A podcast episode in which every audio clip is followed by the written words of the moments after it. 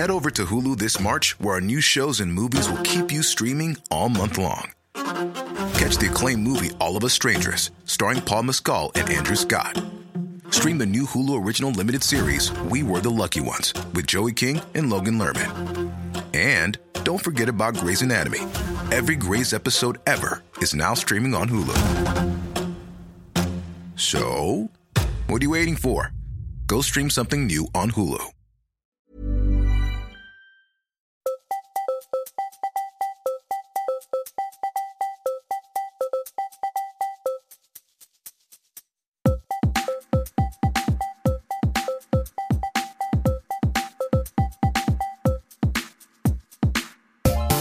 Hello and welcome to the Podcast Hour. I'm Richard Scott. Each week I'll listen to some of the best audio storytelling from around the world and share it with you. And coming up today, From This American Life and WBEZ Chicago, it's Serial. One courthouse told week by week. I'm Sarah Koenig. Serial's back, and this time no extraordinary single case. No, this time the show's just trying to cover the entire US criminal justice system. Then a teenager with an unusual hobby. especially with the skinning of them. They can be very stinky and don't really want to be going to school with organ fluids all over my shirt and skin. Plus, Death in Ice Valley, a very unusual cold case from Norway that sounds like it's straight off the pages of a detective novel. Some people take their secrets with them to the grave when they die. And some graves hold more secrets than others. Finally, Last Seen covers another unsolved crime 13 artworks worth half a billion US dollars stolen from a Boston museum in the biggest art theft of all time. And if you've heard anything good recently, then do let me know. Pods at rnz.co.nz is the email address. On Twitter, we're at RNZ Podcast Hour, and I'll be featuring lots of your recommendations on future shows.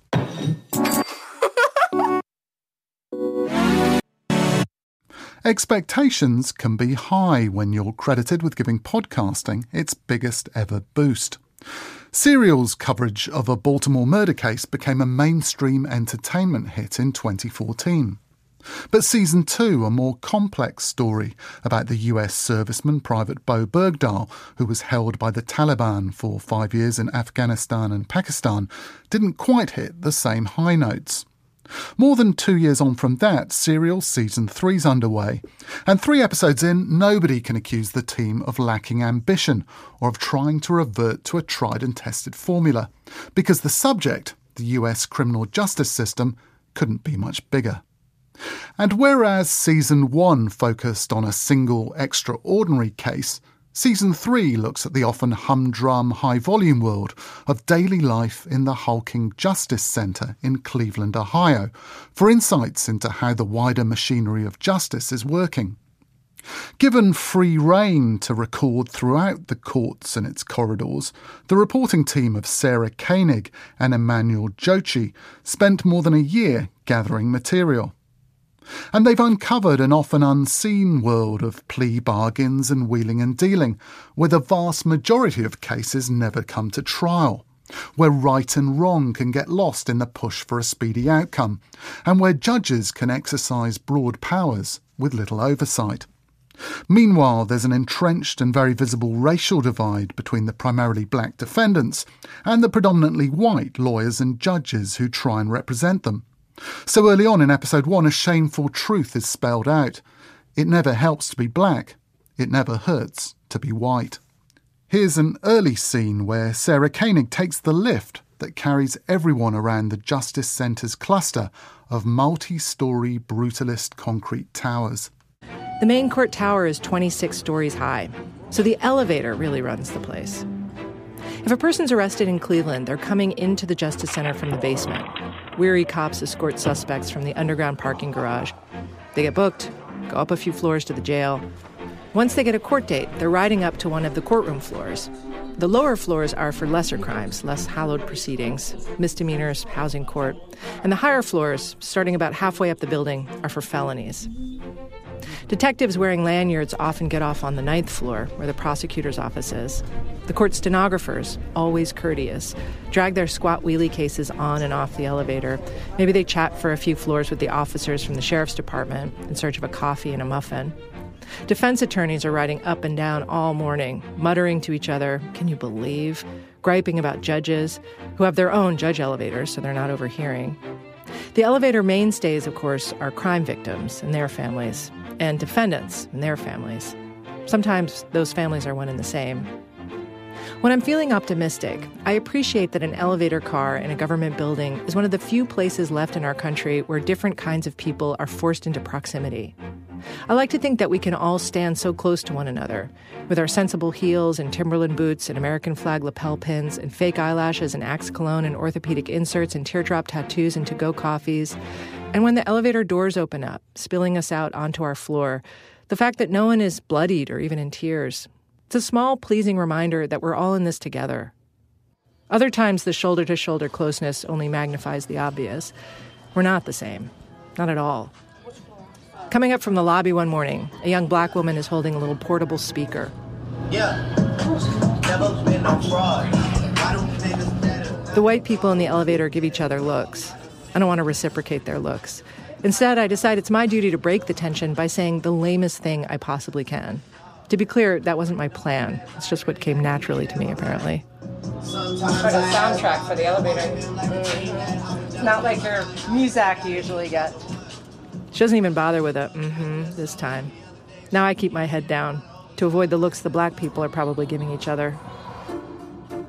This place is primarily black and white. The majority of the courthouse staff is black. Clerks are mostly black. Most of their managers are white. In the sheriff's department, most of the security guards are black. Most of the deputies are white. Most of the attorneys are white. Almost all the county judges are white, and their bailiffs are white. Most of the defendants and crime victims are black. In the cocoon of the elevator, everyone's polite to each other, pretends nothing is weird about this. But if the elevators were calibrated to detect a power imbalance in the load, like a socially conscious clothes dryer, they'd be perpetually on the fritz. Some of episode one, a bar fight walks into the Justice Centre of season three of Serial. Here's a little bit of episode two called You've Got Some Ghouls with Emmanuel Dzotsi, the other reporter on the team, spending time in the courtroom of an outspoken judge called Daniel Gaul and the sentencing of 19 year old Terrell, who's been done for driving a stolen car after a police chase. Who else is here with your mother? His sister? Okay, hi, how are you? Judge Gaul greets Terrell's sister and another sister and brother, then turns back to Terrell, starts to churn out a lecture anyone with better behaved siblings has heard. When you're not in jail, do you live with those fine people? Yes. Well, that's too bad for them, isn't it? Because you've been pretty much of a bad guy. Your two nice sisters and your nice brother, they don't have these problems, do they? But you bring grief to their door, don't you? Don't you? You tell me. Judge Gaul looks at Terrell's PSI, pre sentencing investigation, which is details about Terrell's background. Is your father in the picture? I see him. I see him, Terrell says. Where, what, what does that mean? We don't live together. They were divorced when you were five. Correct, Correcto? Yes. Does your father have a criminal record? Terrell says, not that I know of. Not that I know of. Has he been to the penitentiary? He's a decent guy. What's he do for a living? You don't know him. You don't know him well. He sort of deserted you and the family, right? Are your brothers and sisters full brothers and sisters or stepsisters? Full brothers and sisters. And your parents divorced when you were five. Is that correct? If you're hearing a sharp note of, I don't know, racial stereotyping in Judge Gaul's questions, an assumption on the part of the judge that this black family is rudderless and unstable, that all these kids must be from different, possibly incarcerated fathers, yeah. I'm guessing Terrell hears it too. I'm quite certain his attorney, John Stannard, hears it. He's standing just behind Terrell, at the podium in the middle of the courtroom. He's got one hand at the back of Terrell's neck and the other firmly on Terrell's hip, as though he is physically trying to steer Terrell through this. Extracts from episode 1 and 2 of the new season of Serial. Episode 3's just come out, and you can find photos of the Serial team and the Cleveland Court building, as well as details of where to listen, if you visit rnz.co.nz forward slash podcast hour now. And since episode 2 aired last week, Judge Gaul has made a statement denying any racism now or in the past. He's up for re election to the court in November.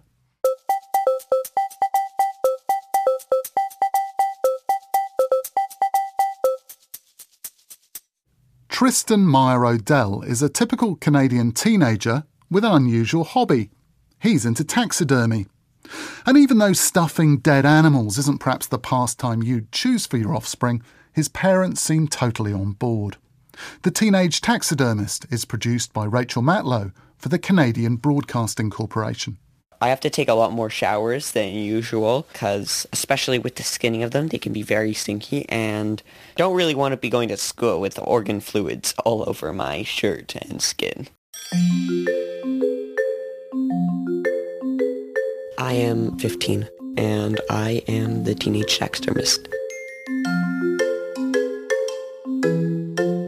I first started taxidermy when I was sitting on my bed and watching a show and some movies, very into horror movies, and I watched Alfred Hitchcock's Psycho, and the main character, Norman Bates, actually does taxidermy.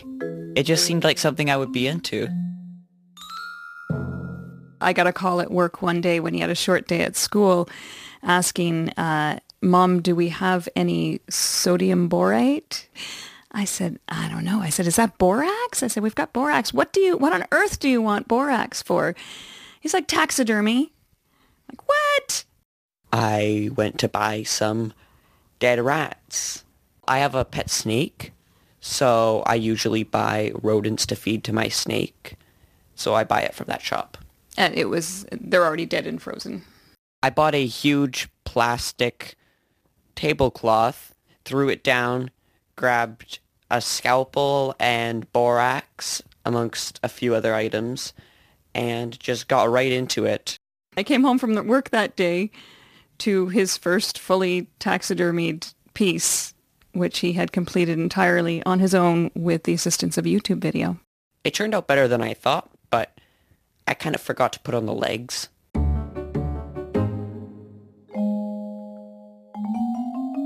I like to make exotic creatures that are not, that are kind of beyond this world, like polymorphic things that are dressed up like people. This is supposed to be Ratty Potter. He has a little scar on his head, and I'm making a tiny little scarf and wand and glasses. And then my most recent piece was Leonardo Rat Vinci. He's a little rat artist. And don't forget the little mouse. Oh yes, I've taxidermied a mouse, but I don't no longer have that because I gave that to someone as a birthday present. I turned a mounted uh, mouse head into um, a hairpin, so she can wear a dead mouse in her hair every day. I think she had a good laugh about it.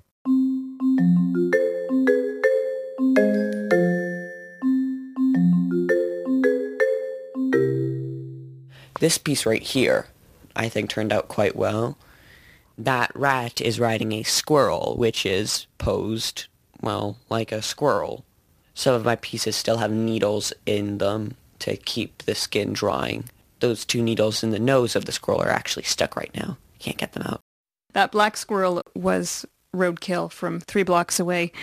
And I do remember the morning I was driving to work and I drove down the street. And as I passed the squirrel on the road, there was a little voice in my head said, oh my goodness, you're totally going to pull over and go and look at that squirrel. And if that squirrel looks okay, you're actually going to pick it up and take it home and put it in the freezer for your son, aren't you? And that's exactly how it went. and I just, I laughed and shook my head all the way to work after going home and being late for work because I had brought home this squirrel for my son. But honestly, it's raw materials and it's free and it saves the city from picking it up. Uh, and it was, you know, a lovely, plump squirrel until it had been hit by a car that morning. And the look on my son's face when I said, close your eyes and hold out your hand that night was so worth it. I was astonished. I was like, what store did you get this from? I don't know many stores that sell squirrels. I feel lucky for having someone who would understand what what I do and be willing to go that far or even allow me to stick any sharp items into a dead corpse. In his bedroom.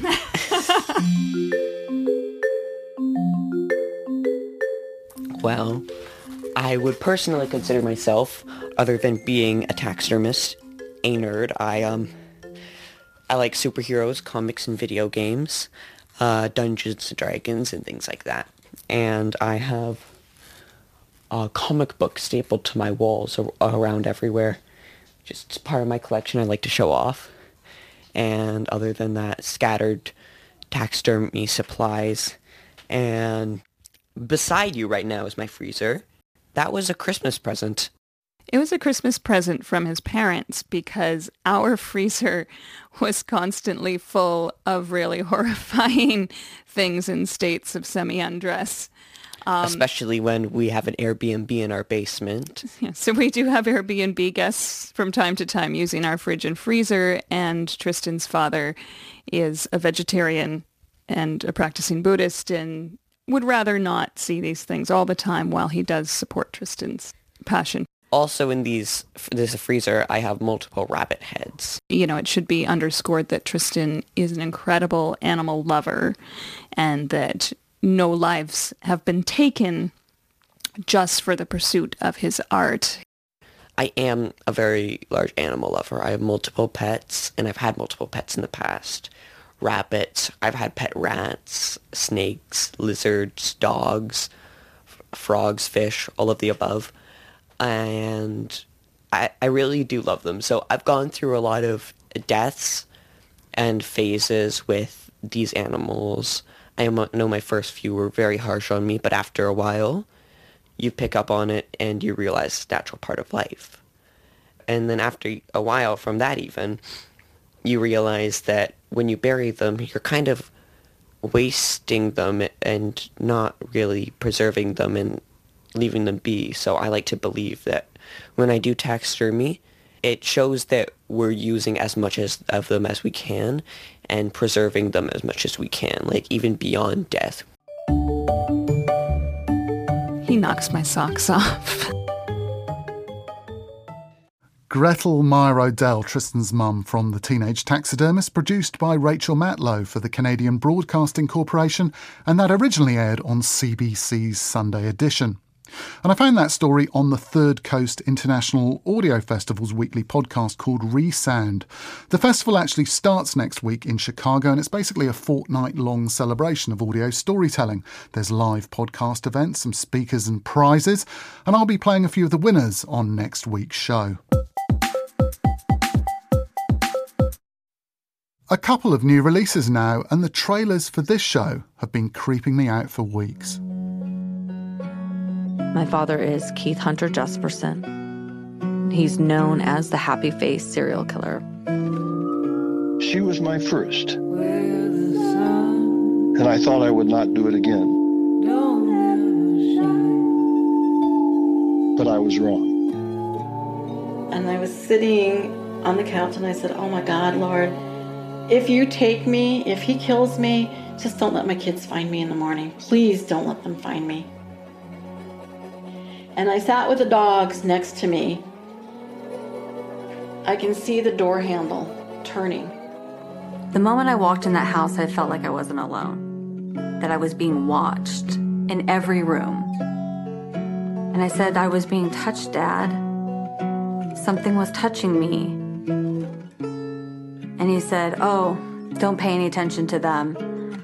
They bother me all the time at night. In the pine pines where the sun don't ever shine. I would shiver the whole night through. Yikes. Happy Faces out today. Sounds like some great bedtime listening there. And then next week, Crime Town's a popular show that investigates crime and corruption in various US cities. It's back for season two. Politicians in my You've probably heard that Detroit has a lot of crime. So we're going to bring you stories from the people who've actually lived it. This city teach you one thing for sure. You always need a hustle. If you don't, it's going to blow up in your face. He throws a, a bag on the table just like that. I say, what's that, sugar? Flour? He said, no, that's dope. Just like last season, you'll hear from the criminals. Boom! Shot me right through the head, came out right here. Just missed my brain. And the cops. Nobody was summarily executed because that's something you couldn't justify. and some unsung heroes. I don't half step nothing. When I tell you I'm gonna get you, take it to the bank. Crime Town Season 2 from Gimlet Media comes out on Tuesday here in New Zealand. And if you like the sound of that, it's only available on Spotify.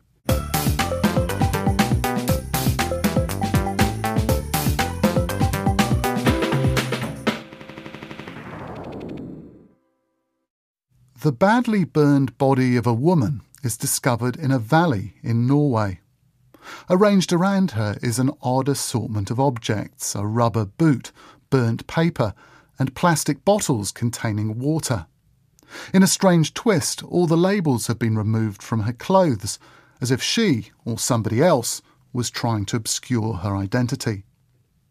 It sounds like the start of a Scandi TV crime drama or some detective novel, but this grisly tragedy is actually a real life mystery that's remained unsolved for nearly 50 years. So, who was this unidentified woman? Was it murder or suicide? And could advances in forensic science, including DNA analysis, help solve this cold case? These are just some of the questions that the 10 part series Death in Ice Valley, a co production between the BBC World Service and the Norwegian public broadcaster NRK, tries to answer. Some people take their secrets with them to the grave when they die.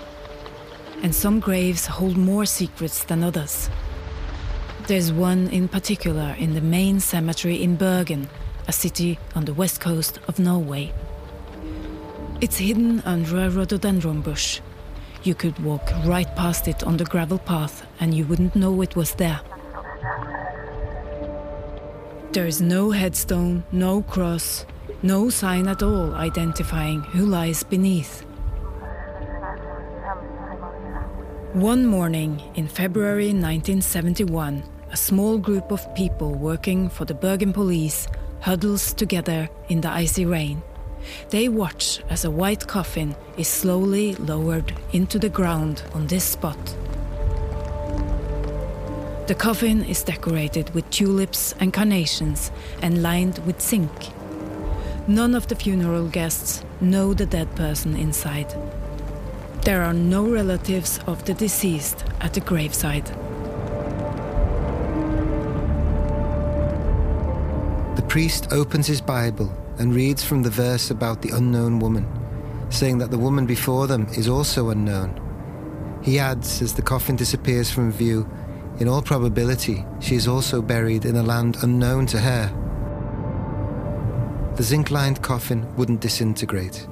It was chosen in case her family were ever found and she could be returned home. When people go missing, they're usually missed. Someone must have missed her somewhere when she was gone. Somebody must know something. This is the story of a woman travelling in Norway in 1970 who died a terrible death and left behind her a trail of strange clues.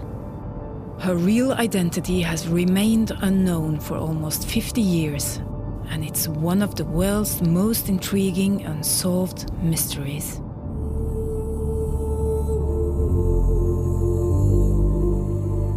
Kind of a novel, and especially at this time, 1970, the Cold War.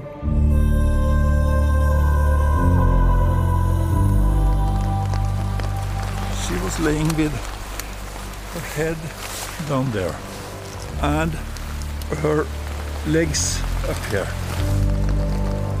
Why was she traveling around with all these identities? Was she a spy? It was like a cover up. It was like a layer of protection around this whole question about this lady. Episode 1 The Isdal Woman. I'm Marit Higraff. I'm an investigative reporter from Norway's NRK, the Norwegian public broadcaster. And I'm Neil McCarthy, a radio documentary maker from the BBC.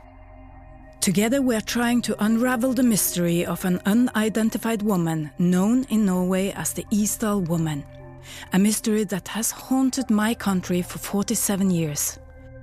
Still today, nobody knows who this woman was, where she was from, and what she was doing in Norway on the North Atlantic coast of Scandinavia.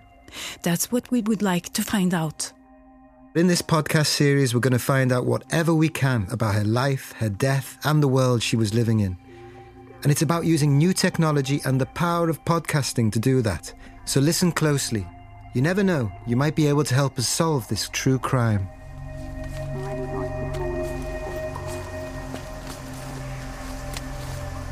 We begin where the Isdal woman was found on the 29th of November in 1970. She gets this name from a beautiful but desolate valley called Isdalen in Norwegian, meaning Ice Valley. It's next to the port city of Bergen in western Norway, and that's where the body was found. A large black lake fills the bottom of Ice Valley. Pine forests give way to scree and bare rock halfway up the mountain. In winter, there are few hours of daylight here, and it gets very cold and wet. So this is all just broken trees, chopped down forest. There's trunks, logs, branches broken up in the path, which is completely sodden. There's been a lot of rain already, and more rain coming in in this valley on the outskirts of the wettest of Norwegian towns. Yeah.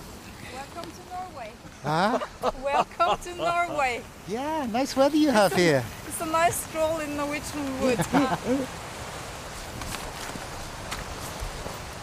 Marit's been working on the case since she got the Norwegian police to reopen it a couple of years ago. Unlike me, she knows it well. She's actually probably the world authority on it. But there are still many unanswered questions, even for her. I mean, the story itself, it's riddle upon riddle. There are a lot of people has have been trying to, to solve this mystery for years. Policemen, private investigators, authors, journalists. A lot of people have been reading documents and trying to solve this mystery. No, nobody came anywhere. So why should we? Yes, because we thought, what can modern technology and methods done by the police, like DNA, what can methods like that give us of possibilities today to come further in this mystery solving?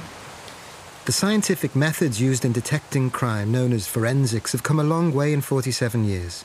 DNA, for instance, our unique genetic code, is now a key to unlocking many crime mysteries. Anyway, back to the valley. It's not a well worn path. I don't know who would come up here. There's bits of grass to hold on to. There's a fast flowing river to the side because it's been raining all night. So this is Isdal Valley. This is definitely Isdal Valley, and Yes. Carl Halvor Aas, you're back again after 47 years. I've never been here since. And Carl Halvor is actually the only person still alive from the crew of police officers who went out there on that particular day when the message came. Yes, Somebody had found a dead body in Isdalen. that's right. So you were the first one on the scene. Is it strange to be back? Yes, it is. It is. And I'm getting some few memories. But we're still not there. No. We're heading towards the scene. Do you remember when the call came in? Yes, it was Sunday morning about 9, 10 o'clock. And uh, I was at home on duty. There had been a fire. She was burned. His girls had found a dead body and the rest of the fire. That was the, the message. So then climbing up this hill, you knew nothing. We hadn't the faintest idea. We didn't know anything. It was a dead person. That's all we knew.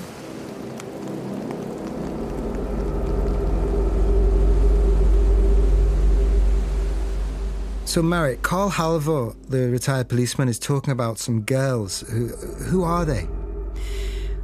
They were then 10 and 12 years old, two young girls out for a walk with their father, a professor. They had a terrible shock when they found her. They had to get out of the valley as quickly as they could and call the police. And remember, back then in 1970, there were no mobile phones, so they had to walk the long way around that lake and back to Bergen City, where they managed to call the police. They must have been very scared. Yeah, they must have been at that age. You just telling me that story reminds me of something that happened to me at a similar age. I would have only been about 12. And I went out fishing with a friend. This is out from where I grew up. We were out on a sandbank. We saw something, we didn't know what it was. There was a seagull on it. We thought it was a sea lion that had washed up, probably dead. And on the way back from fishing, we went to investigate. And we realized that it wasn't a sea lion. We saw a body laid out on the sand, face down, with clothes on, but the clothes were all ripped. And I thought my first impression was, oh, it has to be a, a shop dummy of some kind that's been afloat and washed up. But then you realize you saw the flesh, you saw the, the, the whole waste that had gone on after a body being in the sea for a long time. You realized it was a corpse, it was a dead person. And I was very thankful that I couldn't see the face as well, because that might have uh, led to real nightmares. But our first reaction as two young boys was to just run to flee that scene and run back to shore and call for help and not look back. And I that's that's just triggered the similar similar memory of what those girls went through. It must have been a, a traumatic uh, experience for you as a child, and I guess it tells a lot about also how those two girls were feeling because actually they they never want to speak about what happened back then. And I've been speaking to one of them off record, and she says it's something they're determined to keep within the family.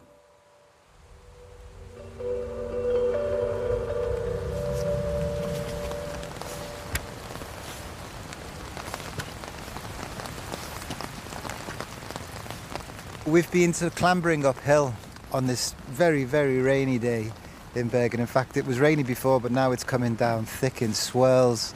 You can't And get wind, a, yeah, and and windy. wind. You can't really get away from it. Look into the valley, and it's almost like we're inside a cloud. I guess it's hanging so low, and the the lake is sort of black below. What's the name of the lake? Svartedike. Black, the Black Dyke or something in English. All right. This part of the valley actually is called Dødsdalen, Death Valley. Death Valley. Yeah, Yes, the whole area. It's mm-hmm. called that. Do you know why? as far as I know, that it, it has been quite a lot of stories and myths about people found dead here, suicides, and children found dead here. And our woman, Isdal woman, is one of them. The story of the Isdal woman captured the public imagination in 1970 when it hit the headlines. Who was this mysterious woman? What could she have been doing in that desolate valley and how did she die? And storytellers are still captivated by her, like one of Norway's most famous crime writers, also from Bergen, Gunnar Staalesen. He's used to creating situations, riddles, and solutions. Our story is real life, but because it reads like a novel, I think we should talk to him. Here he is, with grey hair, swept back, and glasses, wearing a raincoat and holding an umbrella, of course. We call it the Ice Valley, but the colloquial name of that part of the valley is the Death Valley, the Valley of Death, because there has been some accidents there because of the very steep hills, and there was a place where people in the medieval age went to commit suicide. If it was a suicide, I think that she did it on a very, very curious way, in a place that it's impossible to understand how she could find if she wasn't very well known in Bergen. That's why I think she must have had an appointment with someone who was locally known. Some of episode one, The Isdal Woman of Death in Ice Valley, presented by Marit Higraff and Neil McCarthy, with sound design by Phil Channell. And that series is on the shortlist for the Best Factual Podcast at the Association for International Broadcasting Awards, alongside the RNZ series Bang with Melody Thomas. I spoke to Jon Manel, the BBC World Service's podcast editor who commissioned the series, about how getting listeners involved was an important part of Death in Ice Valley. One of the things we tried to do with Death in Ice Valley, we attempt to do with most of our podcasts, is to create this idea of a podcast club or community. This idea that that the podcast belongs as they do to, to the people who are listening. And so we, if, if you are familiar with Death in Ice Valley, you, you'll know we set up the Death in Ice Valley Facebook group. Anyone can join, and we'll be sharing as many photographs and documents as we can. We'll be adding more after each episode.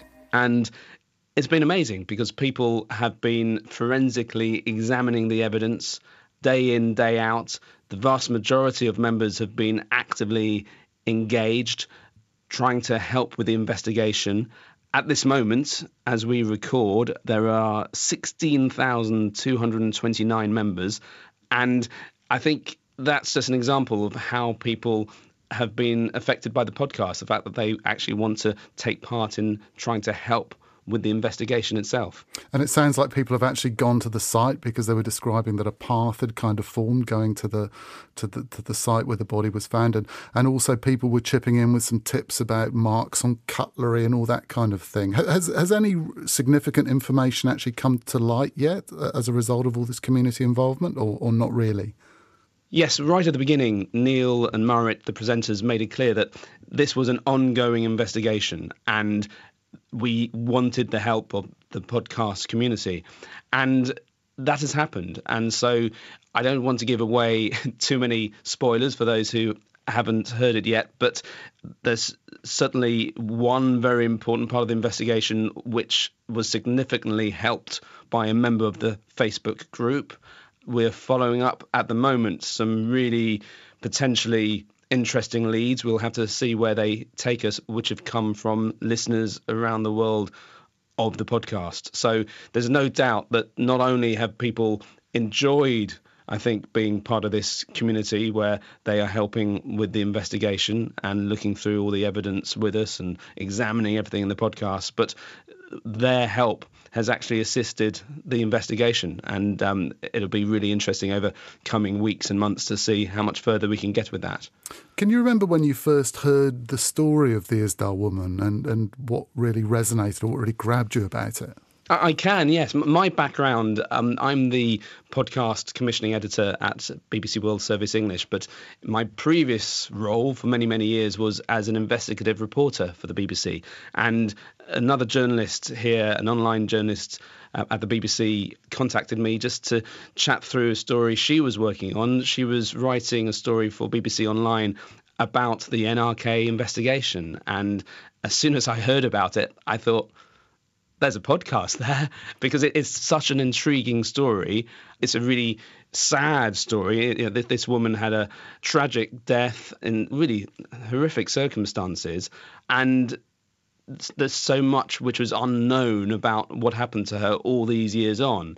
And I'm always looking out for a story which lends itself to episodic storytelling. And I just thought, yeah, this is it.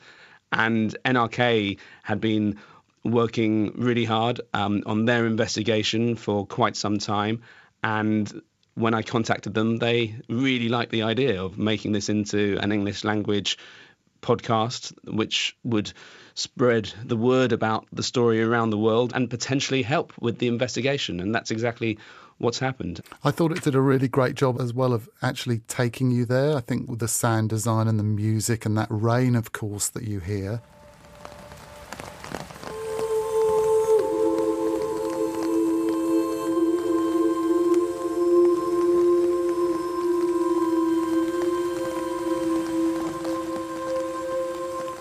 It's quite evocative and it really does do a good job of you know you really can start building up these pictures in your mind about what places look like and where where you are. And um, it, it's quite powerful in that sense too I thought.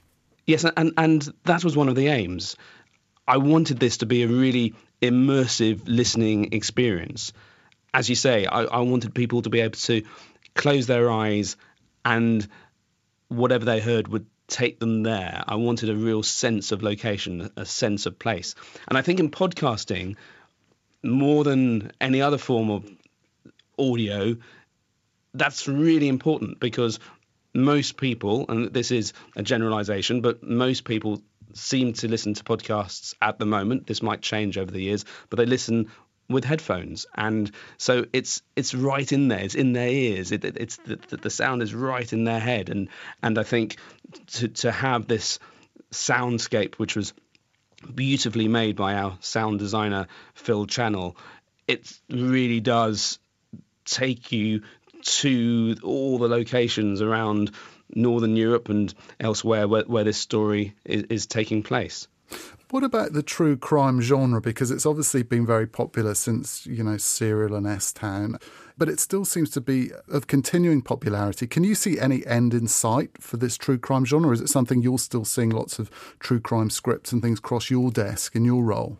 There are certainly lots of proposals that come into me which are, are along those lines. But what's the reason for the success of, of all of these podcasts, which, as you say, have been sort of categorized as as, as true crime? Uh, for, for me, it's about great storytelling, about gripping storytelling, and and about a series which hooks you in and makes you want to come back each time. And I think you know, it, it, there, there can be, and in many cases that there is some kind of crime involved in, in, in that story. But I think there are many other stories which could work as well in, in the same way. I think for me, it's just about episodic storytelling and about what is it that can really bring you in as an audience and give you a reason, and this is really important, give you a reason to come back each time. Because with a series like Death in Ice Valley, that is crucial. You know, we want people to listen to episode one, but then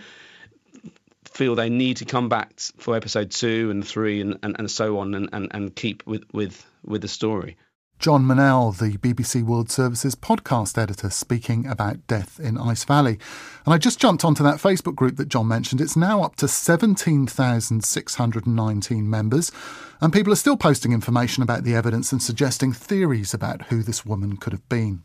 There's a link to that and a list of some of John's listening recommendations on our website now. That's at rnz.co.nz forward slash podcast hour.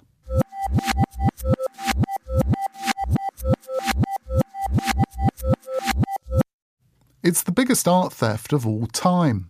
Nearly 30 years ago, thieves posing as police officers broke into the Isabella Stewart Gardner Museum in Boston and made off with 13 artworks.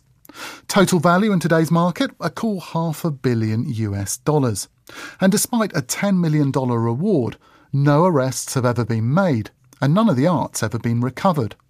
Last Seen from WBUR Boston and the Boston Globe tells the story of this famous unsolved crime. We're in a strange place. Many people don't come up here. You might have to duck a lot. We're in the attic.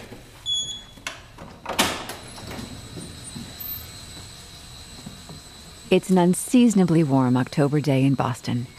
The attic at the Isabella Stewart Gardner Museum is stuffy and dimly lit.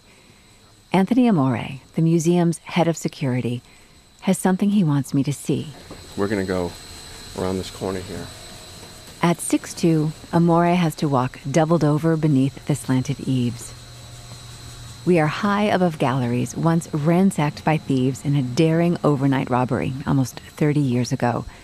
The attic space is dominated by a massive HVAC system. It's hum proof that it's working to keep treasures on the floors below at just the right temperature and humidity level. Almost there.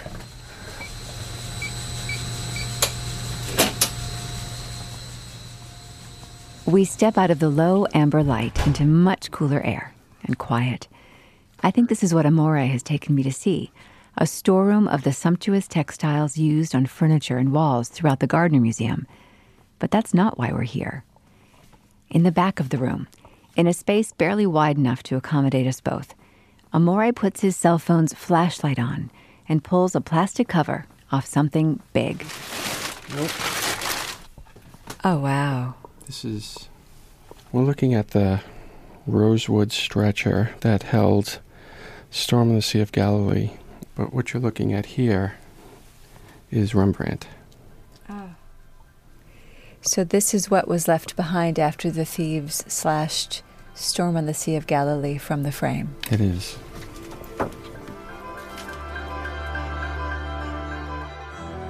When the thieves slashed Christ in the Storm on the Sea of Galilee from its frame with something razor sharp like a box cutter, they left behind the edge of the painted canvas attached to the stretcher underneath. it was Rembrandt's only seascape. In it, Jesus, serene, rises to calm a raging sea aboard a fishing boat that is being battered in a mighty gale. Alongside Christ's apostles is a face we recognize. It's Rembrandt gazing out at us. In a letter dated August 30th, 1898, to her Florence based art dealer, Isabella Stewart Gardner wrote, Your description of the sea picture makes me fairly ache for it. I think I know what she means. I've only seen copies of the painting, but even those capture human frailty and the fury of the ocean. I can't imagine what it would feel like to stand before the original. But here I am, with the stretcher that once held it. It comes up to my shoulders at five feet three inches high, and it's four feet two inches across. Wow, it's enormous. Yeah, you can see why they wouldn't have been able to take it with them. No, it wouldn't have been something you could carry out. But there's the. That is paint that Rembrandt put there. Mm-hmm. What a thing to see. It kind of takes the breath away. In addition to that remnant of Rembrandt that the thieves left behind, they also left a clue about how they stole the priceless painting. If you look closely here, you could see the cut into the into the stretcher. You see that? Oh, yeah, so right they were into- pressing hard Yeah, with something extremely sharp because it's a very clean cut. right. Well, it's a crime scene, really. It you know, is a it's crime like scene, the, yeah. the chalk line of the body at Exactly. the murder scene. It's a victim. It is. It's, is- it's a victim. I don't know why, but it makes me feel very queasy to look at it. it does. Yeah, I, I get the same feeling every time I look at it. You get there's so much to it. It's not it's Rembrandt, so you're in the presence of greatness, right? But you're in the presence of of history too. This is uh, a stretcher that held one of the most valuable things that was ever stolen. Why am I this close to something Rembrandt had? I'm from Providence. There's no Rembrandt stuff like this, and you know, it's just a awe-inspiring thing. I got to get it back because this is torture. You almost feel like why why did I get stuck with this? You know? Why? Because it's look at it, right? You understand I can never walk away from this.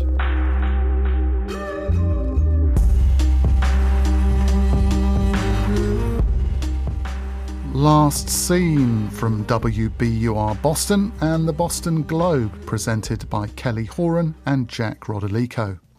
And that's about it from me and the podcast hour for this week. You've been listening to Serial, The Teenage Taxidermist, Death in Ice Valley, and Last Seen just then.